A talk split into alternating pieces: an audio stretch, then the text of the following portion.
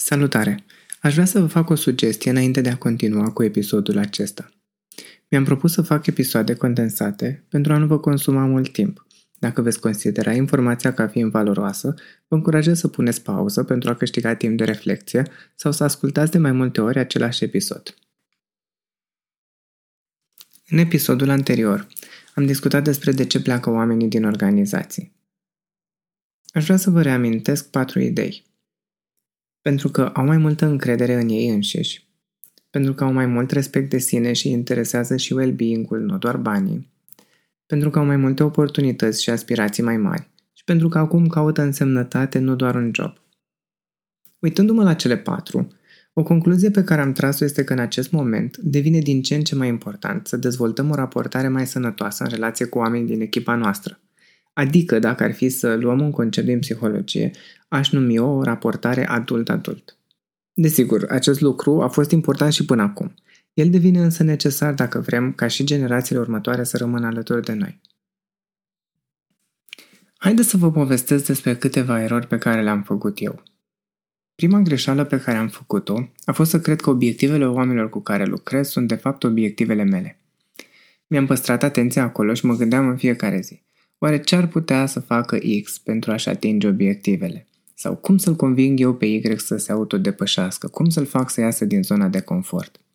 Apoi mă duceam către persoana respectivă cu idei. Astfel, ce nu realizam eu este că îl făceam pe om să gândească mai puțin și, deci, încet încet, îi strecuram de fapt sentimentul de lipsă de însemnătate. Îi dădeam sentimentul că este doar o rotiță într-un mecanism care trebuie să se învârtă după cum mi-ar plăcea mie. Când priveam obiectivele oamenilor ca fiind responsabilitatea mea, trăiam un adevărat complex de neplăceri.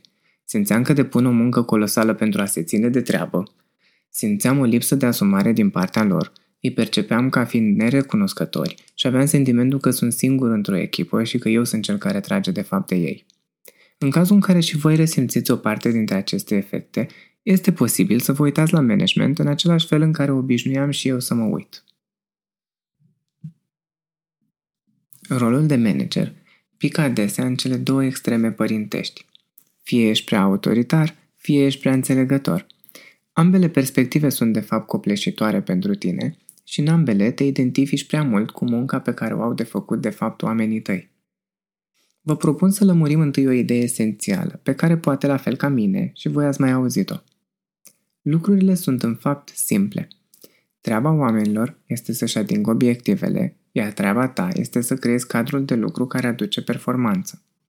Asta înseamnă că treaba ta nu este ca ei să-și atingă obiectivele, ci să găsești oameni care ating obiectivele, iar dacă majoritatea nu-și atinge obiectivele, să iei decizii prin care să îmbunătățești procesele prin care ajungeți la acele obiective. Mereu sunt lucruri de îmbunătățit. Așa că dacă vrei să intri într-un pattern repetitiv, iată care ar putea fi unul constructiv.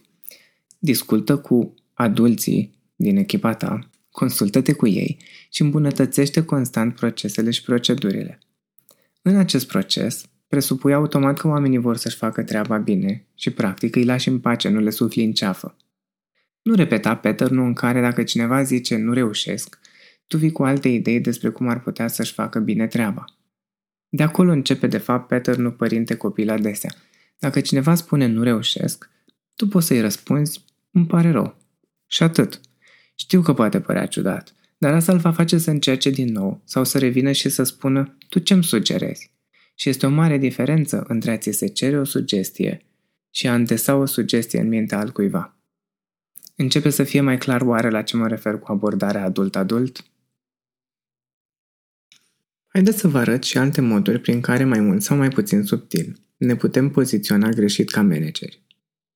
O să mai ofer de fapt câteva exemple despre ce înseamnă și ce nu înseamnă abordarea adult-adult din experiența mea și a clienților mei de până acum. Adult-adult nu înseamnă să-i numești copilașii din echipa mea, chiar dacă știu că o faci cu toată bunăvoința. Nu înseamnă să te concentrezi pe observațiile tale că sunt irresponsabili sau că au pretenții prea mari. Adult-adult înseamnă, în schimb, să asculți părerea lor până la capăt, să te aștepți să înveți lucruri din dialogul cu ei așa cum te aștepți să învețe și ei lucruri din dialogul cu tine. Adult-adult înseamnă să le oferi feedback cum i-ai oferi unui prieten în care ai încredere și cum ți-ar plăcea la urma urmei și ție să-l primești, adică sincer și direct, nu împachetat în șapte straturi pentru că fie ți-e frică să nu-i demotivezi, fie ți-e frică de conflict. Adult-adult înseamnă să nu le verifici munca la fiecare pas, adică să nu faci micromanagement, ci să vorbești cu ei despre obiective și să ai încredere că vor ajunge acolo pentru că au înțeles de ce este important să ajungă acolo. Adult-adult înseamnă să faci mentoring, nu să încerci să-i convingi pe oameni să facă ca tine. De exemplu, să spui lucruri de genul nu știu ce ar fi cel mai bine pentru tine, dar pot să spun ce am făcut eu și poate te inspiră. Iar apoi, să nu te aștepți să aplici în tocmai ce le-ai spus, ba chiar să-i întrebi și să-i încurajezi. Dar tu, ce concluzie tragi din ceea ce ți-am povestit eu? Ce vrei să încerci mai departe? Recunoscându-le astfel individualitatea. Și mai ales, înseamnă că dacă greșesc, nu că nu-i cerți, nici măcar nu te superi. Te aștepți la greșeli pentru că și tu mai greșești. Le ești alături, îi întrebi ce au învățat, ce vor să facă diferit și le spui că încă ai încredere că vor ajunge unde a stabilit, cum ți-ar plăcea și ție să auzi. Uneori am sentimentul, când oamenii din echipa mea dau chiar și un mic semn de disconfort, că fur scena. Reflector, vă rog, microfon, să vă zic eu ce se face de aici încolo, că eu știu și am venit aici să vă salvez. Ta-da! Iată însă rețeta prin care, de fapt, incapacitezi oamenii cu care lucrezi. A integra această schimbare de mindset a fost pentru mine un traseu de transformare foarte valoros și sper că ceea ce am trăit eu să vă fie de folos și vouă. Pentru mine, a însemnat să-mi cresc încrederea în mine, în primul rând, pentru a putea vorbi cu oameni care au la rândul lor încredere în ei, de la egal la egal, și a nu-i mai alunga în mod inconștient din echipă. A însemnat să mă respect mai mult pe mine și well-being-ul meu, adică să ies din mindset-ul în care credeam că a munci mult este o mândrie. A însemnat să mă gândesc cum împar succesul cu ceilalți. Cum pot face să accept că oamenii cu care lucrez nu au succes datorită mie, ci datorită eforturilor pe care le depun ei? Iar asta a mai fost cum a fost. Mi-a fost mai greu să accept că și eșecul este de fapt eșecul lor, nu eșecul meu, și că sunt foarte capabili să depășească de cele mai multe ori singuri. Ce să vă spun? Poate că pare mult de lucru, dar gradul de eliberare pe care îl trăiești când îți iese este extraordinar. Momentele de bucurie trăite în relație cu echipa devin mai trainice și mai intense. Iar mie, abia de acolo a început să-mi placă cu adevărat managementul – adică în ultimii 4-5 ani de practică din 13. Vă dați seama? Aș concluziona, deci, că o transformare esențială în mindset-ul de management este să treci de la a fi salvator sau părinte la a fi partener în relație cu oamenii tăi. Eu am ales să fac acest podcast pentru ca traseul vostru să fie mai plăcut și mai rapid. Și sper să aduc o contribuție în sensul ăsta. Ne auzim cu drag în următoarele episoade.